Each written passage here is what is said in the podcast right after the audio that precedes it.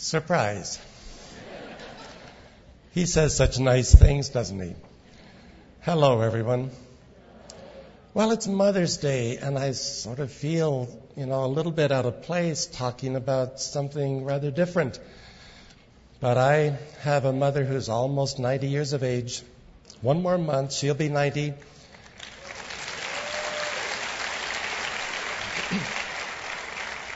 and I treasure her. And even though she became a widow when I was 10 years old, and I had three younger brothers, she filled the bill. She raised all four of us, and all four of us have learned to love the Lord. So, greetings, all you mothers. You're cherished. Grandmothers, too.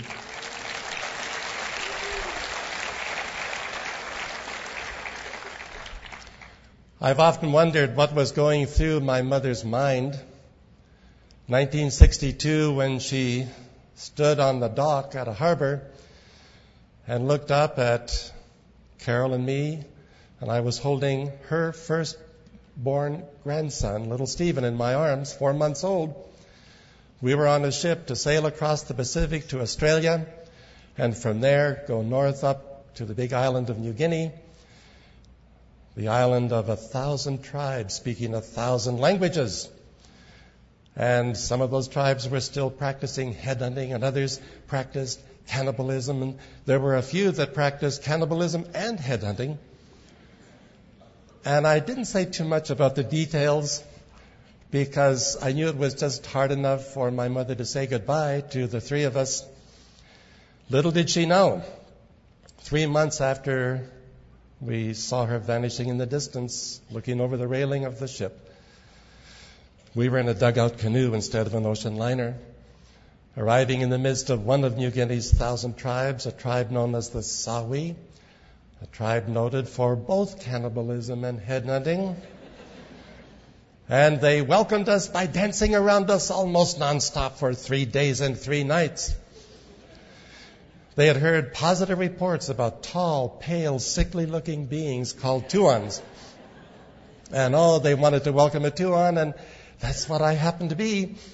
And so what a welcome we got. And I had to learn their language without the help of a published grammar or dictionary, without a bilingual language instructor even. All I could do to learn the Sawi language was stand among the people and start pointing at things, hoping they would understand. I wanted them to give me a Sawi word for whatever I pointed at. Well, I began by pointing at a man. They looked at me curiously. And then one of them said, Didig. Eagerly I wrote down, Didig means man, my first Sawi word. But then I pointed at a woman, and again they said, Didig. I thought, perhaps it means person without regard to gender. Cross out man, right person. Then I pointed at a dog and they said, Didig. Must mean living thing. I pointed at a house, a tree, a canoe, a paddle, the river. No matter what I pointed at, they kept saying, didig, didig, didig, didig. By then I was saying, Lord, have you led me to a language with only one word? Finally, I realized what didig meant. Finger.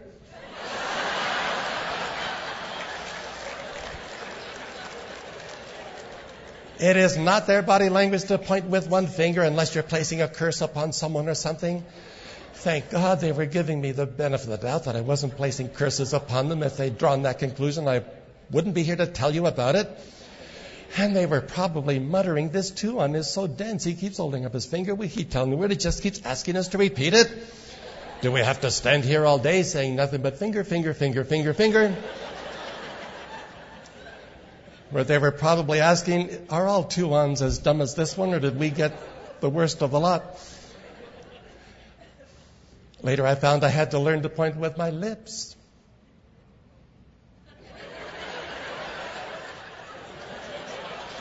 In our culture, you know what that's asking for. And this was the merest beginning of our cross-cultural communication difficulty among the Sawi.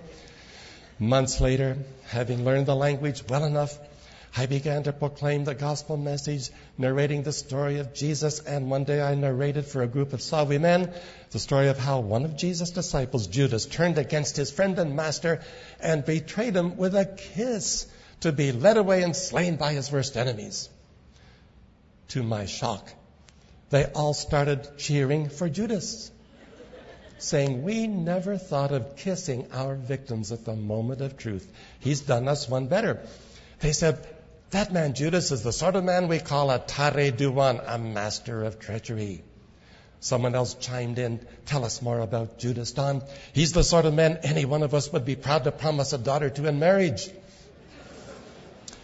That was not the response I was hoping for.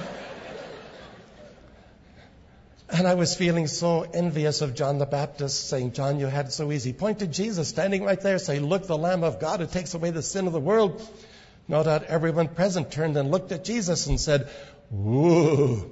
But these Sawi people have never seen a sheep, never heard of a lamb. They do have pigs, but I can hardly say, Behold the pig of God. That would not be an appropriate metaphor.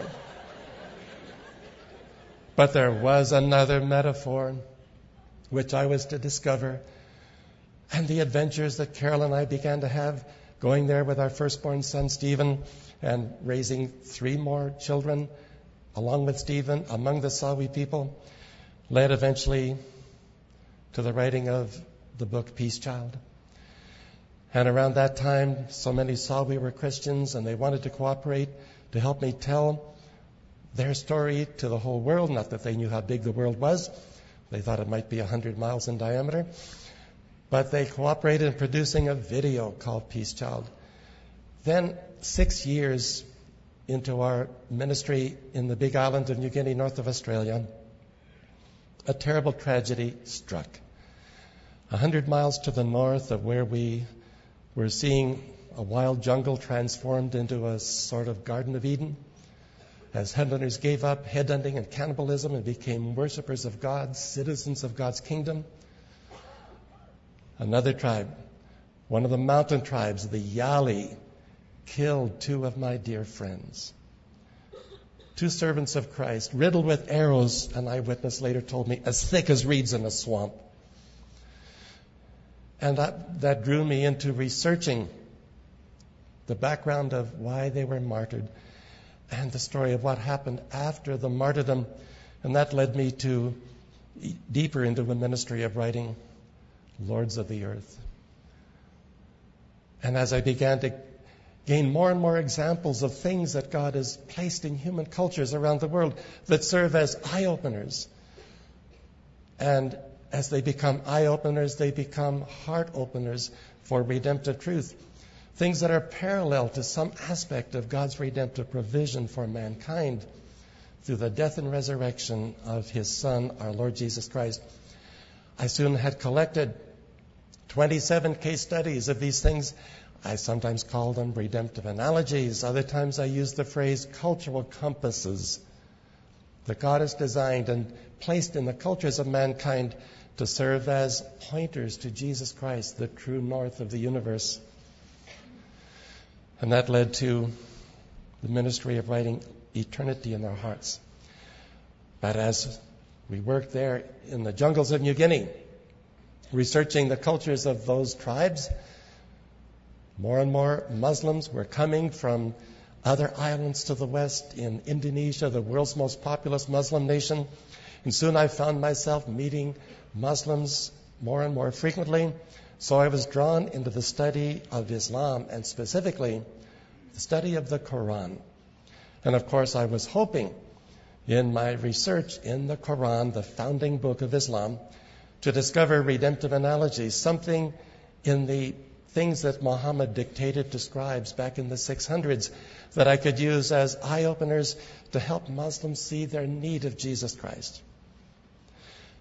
But I became aware that it wasn't that easy to apply the principle of approaching a human being created in the image of God through a redemptive analogy when it comes to Islam because something happened when Muhammad was dictating information to scribes that later was compiled to become the Quran. This was happening in the early 600s. The only way I can describe what I found is to use a modern analogy. How many of you have ever had a problem with a virus in your computer? That can cause real problems in your software, right?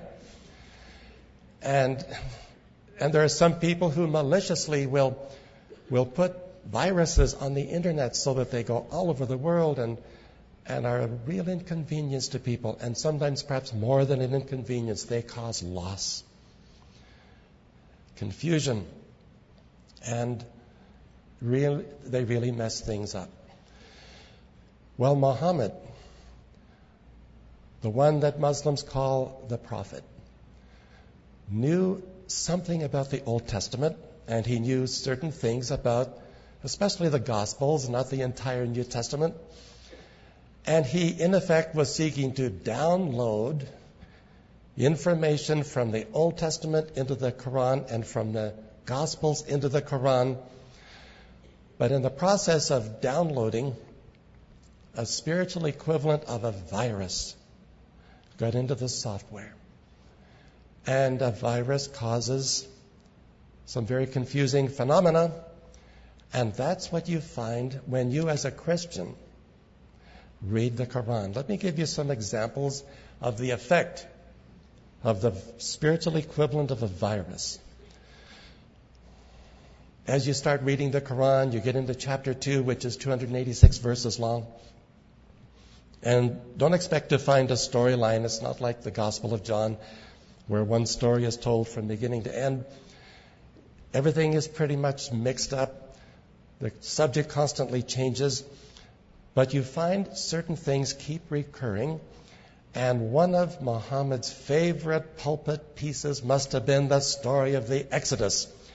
So, in effect, he was downloading the story of the Exodus, Moses' confrontation with Pharaoh, and the Exodus from Egypt, the passage through the Red Sea.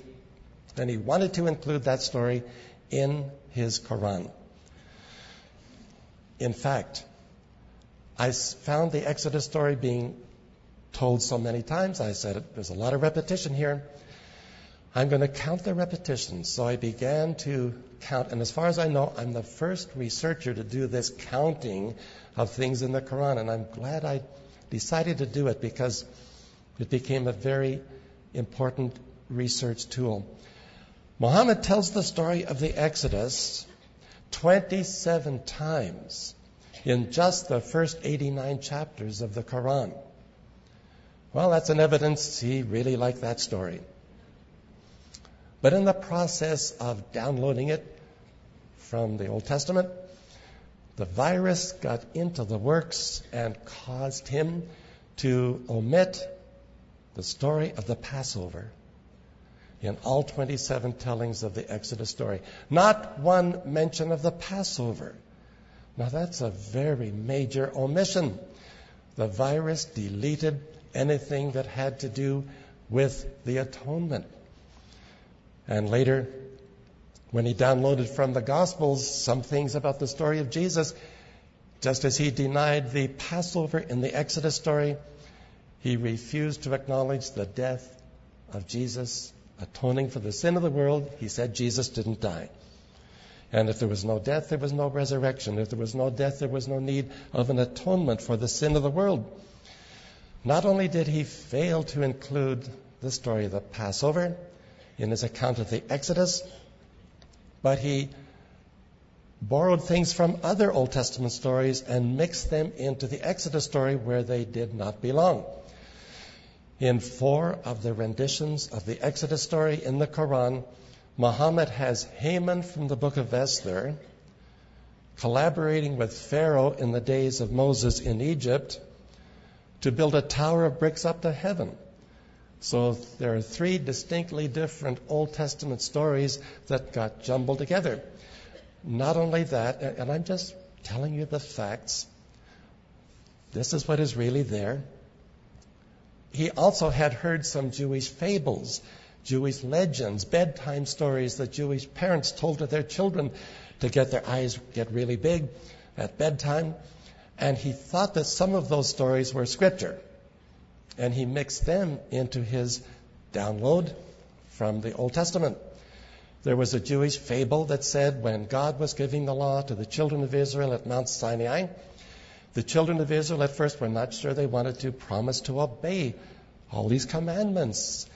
And so, seeing their reticence, God lifted Mount Sinai right up off the earth and held the great mass of this huge mountain in the sky right above the heads of the children of Israel. They looked up and saw the entire sky blackened with the mass of Mount Sinai. And they said, He's going to drop the mountain on us. We don't promise to obey. Hey, hey, we, we obey. We promise to obey. And then God was satisfied and He sent Mount Sinai back down where it belonged. That is in four of the renditions of the Exodus story. So, the virus was causing considerable confusion. And Muhammad had heard something of the story of Gideon and included that in the Quran, except that he forgot to make Gideon the one who called for a selection of a smaller number of warriors out of a larger mass of them, according to how they drank water or didn't drink water. Muhammad gave the credit to King Saul for the victory that Gideon won. And then, as I was reading through the Quran, I noticed in chapter 2, for example, one out of every seven or eight verses threatens people with hellfire. And so I thought, he's really majoring on his hell theme in chapter 2. I can hardly wait to get into chapter 3 to see what other strings he has on his harp. But it's chapter 3, it's the same thing. Chapter 4, the same thing. So just as I counted all the renditions of the Exodus story, I decided also to count the hell threats that Muhammad dictated into the Quran. I keep saying dictated because he couldn't write. He was illiterate. He relied upon scribes to listen to what he claimed God was speaking through him, and the scribes wrote things down on pieces of parchment, on on camels' shoulder blades, whatever they had to write on. So, I counted the hell threats. Now, there are approximately 6,200 verses in the 114 chapters of the Quran, depending on which particular translation you use. Some of them vary a little in the numbering of the verses. Among the 6,200 verses of the Quran, men and women, I counted 783 verses that threatened people with hellfire. Obviously, Muhammad saw the potential to exploit the biblical doctrine of hell, teaching about the judgment of God, as a means of mind control, as an instrument for intimidating people and browbeating them into submission to himself because again and again, the reason people end up in the flame, as he keeps saying, become inmates of the flame, is because they refuse to believe in God. More and more as you read on, it's because they refuse to acknowledge him as a prophet. It's because they do not believe that the Quran is inspired by God. And so I thought, now, one out of every seven verses threatens people with hellfire. Hmm. I want to compare that with the New Testament. So I went through the New Testament counting all the verses which warn people that there is a judge of the universe who will call men and women to account for the evil that they've done, for the sins that are not covered by the blood of Jesus Christ. And I counted one out of 120 verses among the 7,992 verses of the New Testament that warn of God's judgment. Compare one out of 120 verses in the New Testament with one out of actually eight verses, 7.9, let's say eight verses in the Quran. Now we need to understand as you and I befriend Muslims, and there are more and more of them in our communities, that we need to take note of, be aware of, reach out to, and love we need to understand that if they do read the Quran, and many Muslims don't, they are afraid of hell. The fear of hell is one of the things that Muhammad put all through the, the chapters of the Quran to cause people, once they committed themselves to him, to never want to forsake Islam. And the verses that describe the torment of people in hell become more and more lurid the further you read. Eventually, he describes people in hell screaming in anguish as the flame completely singes every bit of skin from their body. And when all the skin is seared away in the flame, then God renews all the skin again and it's seared away again. And this happens. I mean, this could give people nightmares. So it's a book filled with foreboding, unlike the New Testament, which emphasizes the good news of the gospel, emphasizes forgiveness, emphasizes mercy. God so loved the world, he gave his only begotten Son that whoever believes in him should not perish but have everlasting life. Muhammad was offering himself as a prophet superior to Jesus Christ and threatening people with hellfire ever so repetitively. And so we need to pray as we seek to reach out to Muslims that God will set them free from that fear of offending God just by disbelieving in Muhammad. There are so many things that Muhammad said that show him a self discrediting prophet. The Quran is a self discrediting book. But we need to know what are the things in the Quran that are off track, that are the results of a virus, a spiritual equivalent of a virus interfering with the truth that God originally gave to mankind in the Old Testament. So, not only are so many Old Testament stories mistold, not only does the Quran wield the threat of hell like a, a massive club, but there's something else as well that gets repeated and that are the war verses. Muhammad, when he came to Medina, a city north of his birthplace in Mecca, found that about 40% of the population of the city of Medina were Jews. There had been very few Jews in his hometown Mecca, 200 miles to the south, but everywhere he went, he was meeting Jews in Medina. And he, the Jews in Medina were quite literate, quite well instructed about the Old Testament scriptures. Apparently, there were not very many Christians there, and any Christians who were there tended to be very nominal and not very good witnesses for the Lord Jesus Christ. But Muhammad wanted to receive an acknowledgement from the Jews in Medina. Here's why. Pagan Arabs, to whom he was presenting himself as a prophet, said to him on some occasions, You say that you're a prophet sent to us by the same God who sent prophets like Elijah and Moses to the Jews.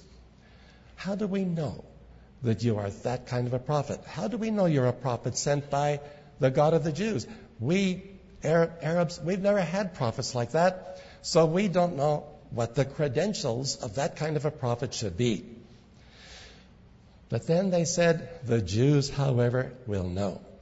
If you present your credentials to the Jews, and if the Jews say, yes, yes, yes, he is a prophet sent by the same God that sent Moses to us, this same God has sent Muhammad to you, Arabs, then we'll believe you. But we need an affirmation from the Jews first. Otherwise, we just will stay as idol worshippers. We're not going to change our ways unless the Jews give their affirmation to your claims. So when Muhammad came to Medina, he came with a dire need for a public approbation of the Jews in Medina to his claim to be a prophet. And so the Jews said, All right, sir, you say you're a prophet, give us the evidence. Can you work a miracle? And Muhammad said, No, no, I can't work a miracle. That's not the kind of evidence that I offer. So the Jew said, Well, what else can you offer? He said, I can tell stories from your Old Testament. Do you see how this was going to create a problem for him? He had no idea how misguided he was in his understanding of Old Testament scriptures. So he began to narrate the story of the Exodus, and the Jews were listening.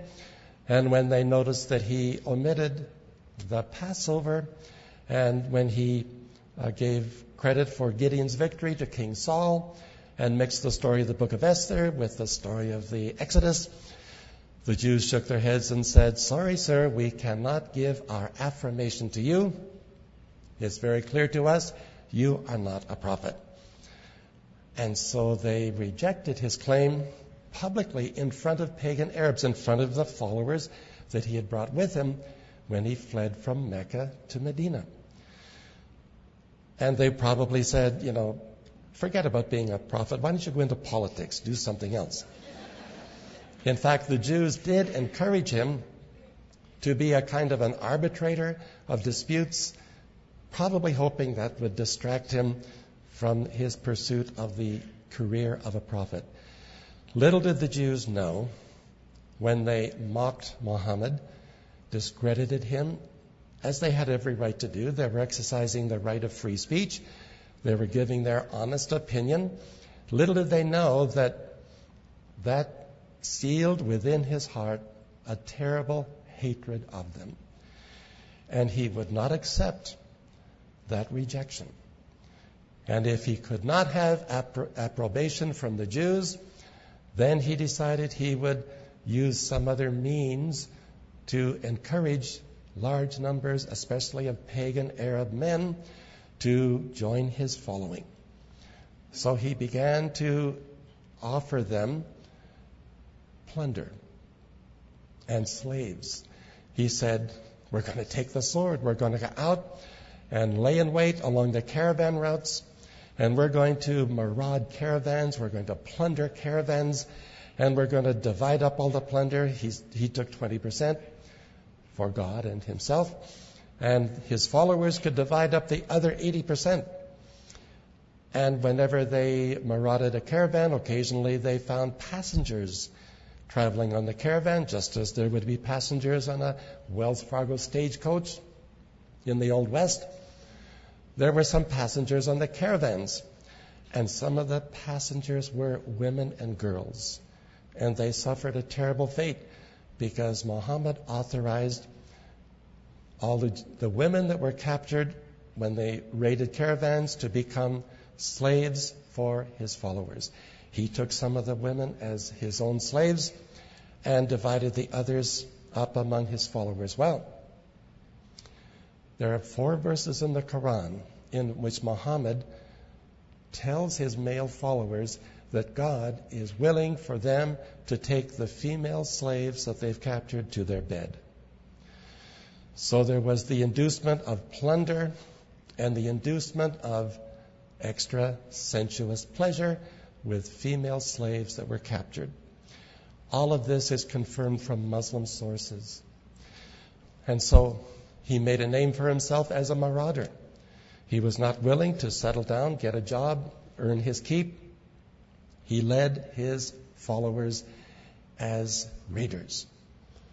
And of course, this caused the people in Mecca to send out uh, guards to reinforce the caravans so that he couldn't raid them. And, and one day a caravan was on its way heading northward and the city of Mecca sent an army of 1,000 men just a little distance behind the caravan so that if he and his followers attacked that caravan, the thousand men could come to the rescue.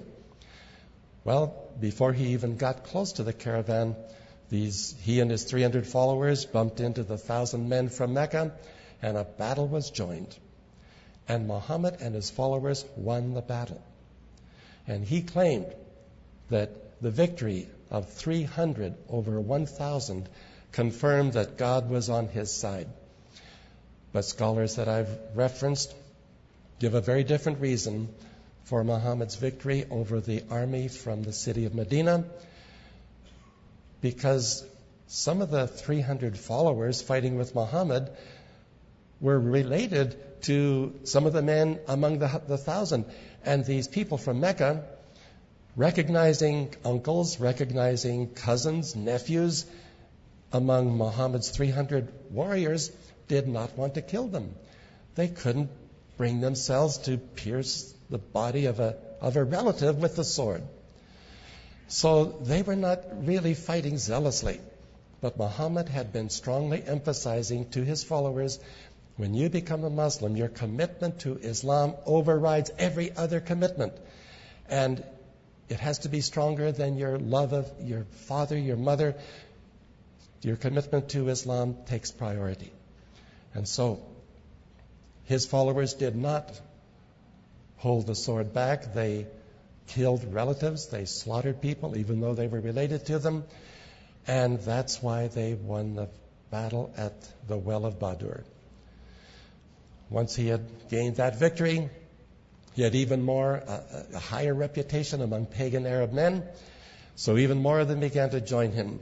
When finally he had a sufficient percentage of citizens of the Arab population of Mecca as his followers, he decided it was time for him to take revenge upon the three Jewish clans resident in Medina who had rejected him, who had embarrassed him, who had ridiculed him in front of his followers.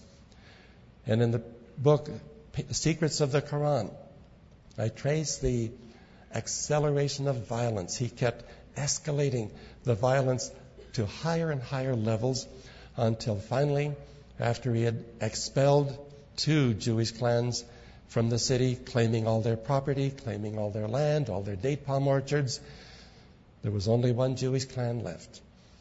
He attacked that clan. And when they surrendered, this time he was not going to settle for banishment, he wanted blood. And so he ordered all the Jewish men beheaded and all their women and children enslaved. And it happened. By that time, he had some, such a high percentage of Arabs in his following that those who didn't want to see the Jews killed were not strong enough to stop him. And this is from Muslim sources. Some Muslim sources say 500 Jewish men beheaded in one day. Other sources say it was 900. Somewhere between the number of 500 and 900 would be the accurate number. And as I was reading these accounts in Muslim sources, this is background to the verses in the Quran, the war verses. I thought to myself, why weren't they ashamed to admit that these things happened? You would think they would have tried to cover this up. But it was clear. They were not ashamed at all. They were bragging. This was the order of the day. This was the way things were done. And that's the kind of spirit that Muhammad encouraged. So when we hear of radical Muslims like Osama bin Laden encouraging violence such as struck us on 9 11, and others becoming suicide bombers in this or that conflict, we need to recognize they know that they have an example in Muhammad himself. So, the war verses. And Muslim apologists are constantly saying on the media, yes, there are war verses, but there's only five or six, and they're only about self defense. Justifiable self defense is the phrase they keep using. Well, in my research, I checked to see how many of the 109 war verses, because there's not five or six, there's 109, which means one out of 55 verses all through the Quran was dictated to encourage Muslims to be violent to, to non Muslims. And so I found that only five or six can be interpreted as related to self defense. All the rest are promoting aggression. And you can look them up. Everything that I'm telling you this evening, you can check in the Quran on your computer screen. All you have to do is go to a search engine like google.com. When the home page of the search engine comes up, type in Quran, K O R A N, press enter, and in about three seconds, you'll have several websites that will give you the entire text of the Quran right on your screen. You can even do word searches. Type in one word and press a button, and every verse in the Quran that contains that one word and that particular translation will be listed for you and shown in bold type. So you can check it yourself. There are 109 war verses. Go especially to chapter 2, chapter 4, chapter 8, chapter 9, but there's many more in all the other, almost all the other chapters. And one of them says, chop off their heads. And this is exactly what happened to at least 500 Jewish men in Medina. Another verse advocates torture. It says, chop off their fingertips. Well, the intent of that is obviously not to kill, but to torture someone. Other verses say, ambush them, lie in wait for them. And whereas Jesus said, do good to those who hate, who hate you and show kindness to those who use you despitefully. Muhammad said, do not make friends of infidels. Who's an infidel? Anyone without the, the Muslim faith is an infidel.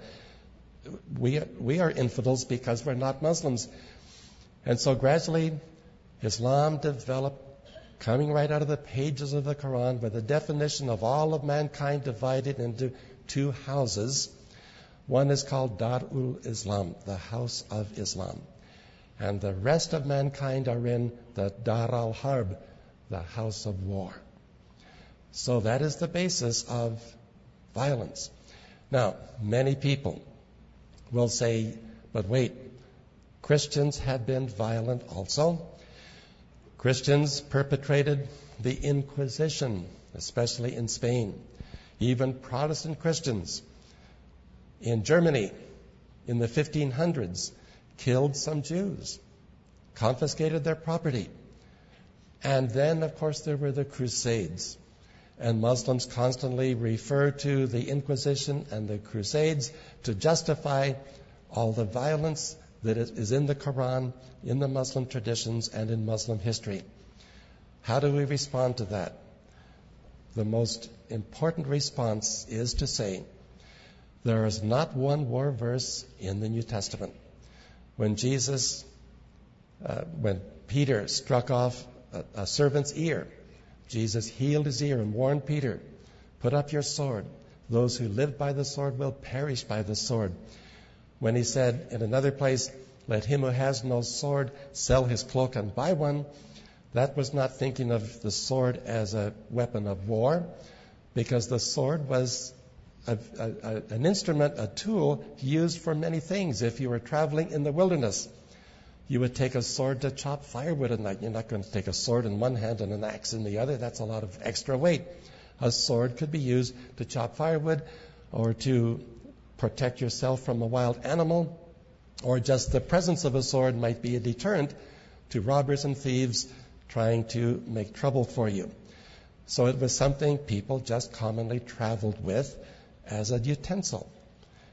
And it's very clear Jesus did not ever intend the use of the sword for violence against another human being. So there are no war verses in the New Testament. Instead, Christians are advised to show love, to do good to those who oppose them, and not to speak evil of any man.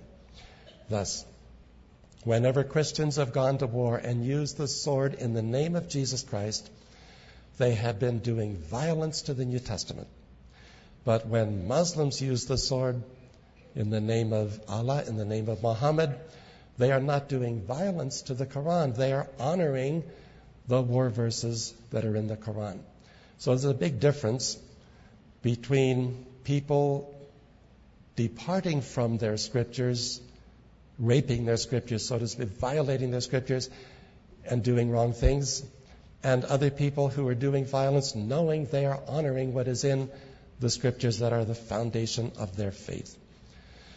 And even in the Old Testament, Joshua led the armies of Israel in the Old Testament, the prophet Samuel hewed Agag in pieces, and Elijah had all the prophets of Baal killed on Mount Carmel. And this continued up to the time of King David. There are even war verses in the Psalms. But ever so many theologians, Christian theologians, have overlooked the fact that in the transition from King David to the reign of his son Solomon, God instituted a new policy. David used violence, and David pleaded with God, asking for favor to be the one privileged to build the first temple in Jerusalem. I'm referring to 1 Chronicles chapter 7 verse 20, 22 verses 7 to 9. When David said, let me be the one to build the first temple, God said, no. You will not build my house because you have much blood on your hands. You have fought many wars in my sight. And then God said, Your son Solomon will be a man of peace. He will build my house. That was a pivotal point. Until that moment, human society in the late Bronze Age had not developed to the point that God could ordain a separation of a political leadership that could wage war from a spiritual leadership that would not be allowed to engage in violence. But in the transition from the reign of King David to King Solomon, God saw that the stage was ready for him to order that change. So, King Solomon wrote books of the Old Testament. You know the names of them? Proverbs, Song of Solomon, Ecclesiastes. There's not one war verse in any of those books. What comes next? All the other prophets, Isaiah, Jeremiah, Ezekiel, Daniel, Hosea, all the way through to Malachi. That is approximately half of the Old Testament. And the violence that happened earlier, the war that believers in God were allowed to engage in in the earlier books of the New Testament, came to a stop. And I at first didn't know this. I'd overlooked it. And I thought it's only in the New Testament that the believers are forbidden to use the sword. Then I began to realize no. Even in the transition from David to King Solomon, a new policy was emerged. Now, granted, God might still reach down from heaven and punish people as he would see fit, but that's God doing it on his own. And kings, perceived increasingly as secular leaders, not religious leaders, they would still wage war. But the prophets, the men who wrote scripture, did not wage war at all. They were forbidden to use the sword. There are no instances of Isaiah doing what Elijah did earlier, what the prophet Samuel had done, what Joshua had done. Well, from the time of King Solomon until the time of Muhammad was 1500, almost 1600 years in which this new policy had stood firm. Muhammad in the 600s, in effect, was saying, God has changed his mind. He wants his people to go back to the use of the sword and has authorized me to inaugurate this new change. And that's in, in effect what he was asking people to believe. Well, that's a very unlikely proposition. So, I could go on and on. But I want to conclude by mentioning that there are five verses in the Quran in which Muhammad challenges his followers to go for world domination. Not that he knew how big the world was, but he was very clear in his articulation of a goal that all of the world must be dominated by Islam. He said, Fight in the cause of God until Islam is the only religion.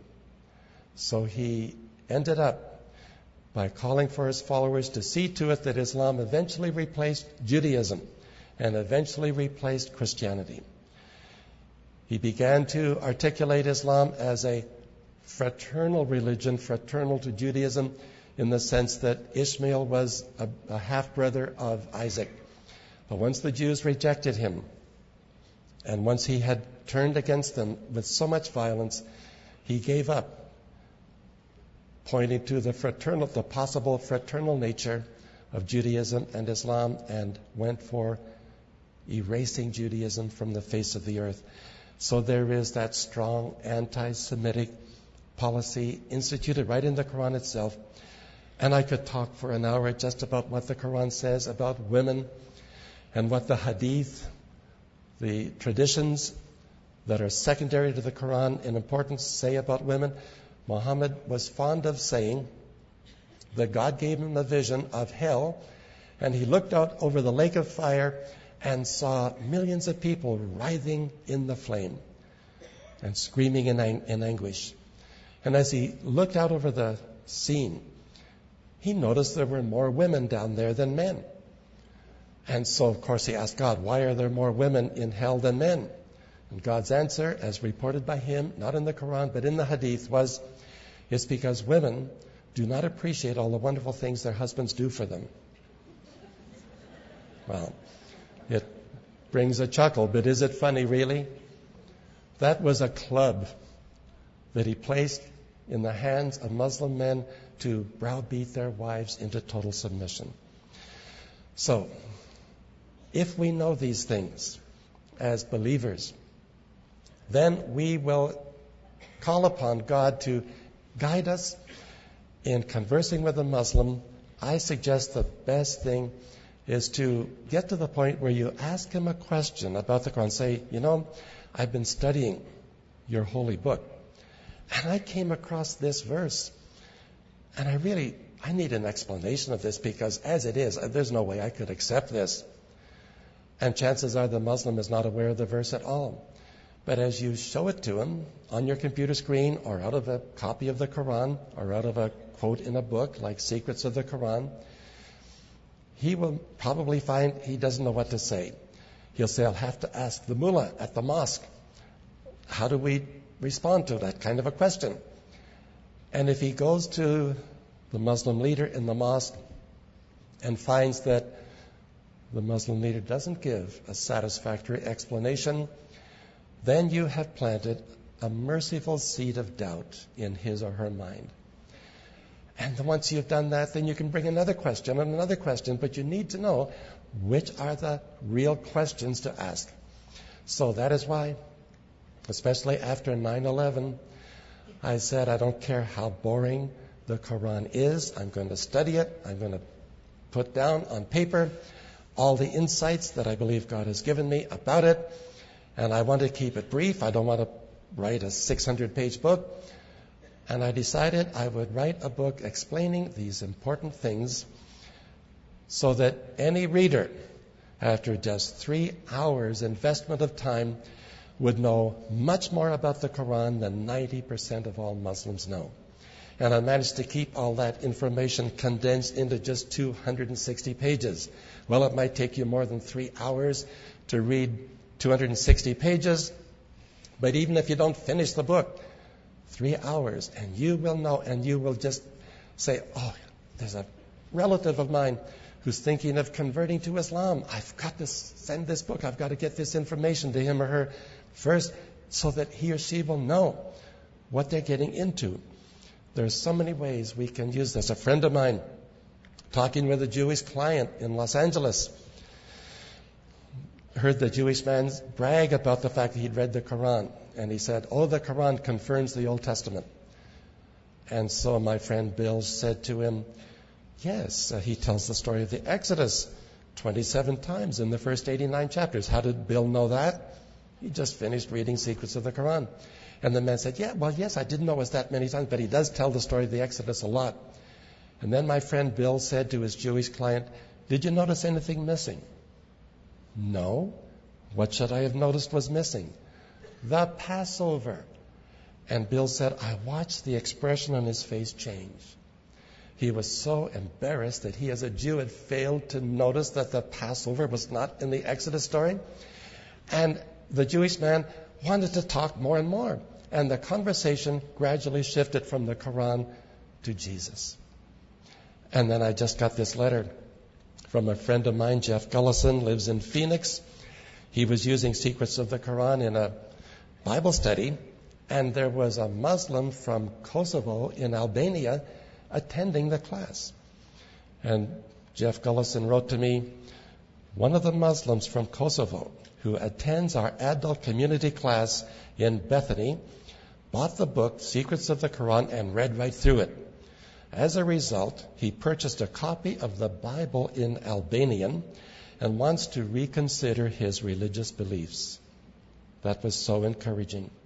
Well, that is what I pray will happen more and more. Men and women, Islam is on the march. It is on the move. The most radical Muslims are the Wahhabi sect in Saudi Arabia, and they have intimidated the princes to the point that the princes will give them billions of dollars to, to spread Islam all over the world. And they are spending billions of dollars building magnificent mosques in every city of South America, Latin America. Wherever a mosque goes up, a Muslim school will soon be opened with a big sign on the outside wall Come see what Islam can do for you and your family. So Muslim schools are offering education in competition with Catholic parochial schools all through Latin America. There is not one city of more than half a million people in South America that doesn't have a mosque uh, and perhaps also a Muslim school already. And they are offering colleges and universities all through the Western world a special grant of oil money if they will build a Department of Islamic Studies on campus land. Condition is, if the university accepts the offer, they have to be willing to let the Muslim organization that provides the funds for the construction to provide the professors who will teach. Because, of course, if we're going to pay for the Department of Islamic Studies, we want to be sure Islam is equitably represented in that department. And they do indeed provide qualified PhDs who are trained to be debaters at, on Islam, and they are trained to constantly extol Islam, build Islam up, and while doing so, make insinuating statements against Christianity. And this is beginning to come through in more and more uh, courses offered on comparative religion on our campuses. Ever so many professors don't do their own research to learn about Quran. They just take books written by Muslim apologists and read that, just parrot that, and they do not know, ex- even have any idea what they are catering to. So Islam is already increasing its influence very drastically in Western Europe. Muslims in Great Britain now number about 3 million. And they've already established their own Islamic parliament, which is passing laws that Muslims in Great Britain are expected to obey. And of course, British would say, please don't call it a parliament. We've got our parliament. Call it something else. But Muslims say, no, it is our parliament. And some of the leaders of the Islamic Parliament have made it very clear in their literature it is their firm intention that the Muslim Parliament in Great Britain will soon replace the British Parliament and radical Muslims have targeted the United States of America to have a Muslim candidate run for president in 2020. Now, they may not achieve that goal, but if they do have a candidate who can be nominated, you can be sure there will be an exorbitant amount of oil money ready to help him with his campaign. They are determined, and their goals and methods are very different from ours. The very first thing we must do is to shed our naivete. Western societies are sinking in a quicksand of naivete. People think they're just being tolerant to a mere religion. They don't realize that Islam is a religion, but more than that, it is a very potent political force. Well, I could say much more, but let me conclude. Your culture calls for this message to end about three minutes ago. So, if you have learned anything from this talk tonight, you're probably thinking, well, I'm not, I, I, don't care, I'm not interested. Men and women, we've got to be interested. I know you'd rather read something else, but we've got to be informed. We have got to somehow get into our heads an awareness that we are at war, and it isn't just what's happening in Afghanistan or Iraq. There's a war going on in dozens of nations, and it isn't just being fought with guns and shock and awe bombs. It is being fought with ideas. The ideas are the most important. The suicide bombers are not the main threat. The really intelligent and radical Muslims, they are the biggest concern, and we need to know what their motivations are. So if you've learned anything from me in this evening message, I can assure you there's the equivalent of five or six talks like this in the pages of Secrets of the Quran. And with Pastor Skip's kind invitation, we have made copies available for you, along with the other books that I wrote earlier in my writing career. So Let's study to show ourselves approved of God when it comes to reaching out to Muslims because they're right in our nation. They are needy people. Christ died for them. And they can be approached with love. But we have to gain some skill in knowing their background in order to effectively witness to them. Please rise as we close in prayer. O oh Lord God, we thank you for your scriptures. We thank you for the good news. We thank you for the scriptures uncorrupted by any virus. Thank you, Lord, for the, the pure word of God that can be engrafted into our very souls. Thank you, O oh Lord, for the strength, for the assurance that we have in Jesus Christ. And help us to find ways to reach out to Muslim students, Muslim neighbors. Lord, let, let us begin from this very evening to make them a very major prayer concern. Place a yearning in our hearts, O God, for them, that they may see beyond Muhammad to the Christ of God, Jesus, who died for our sins and rose again from the dead and will come again to be the Lord.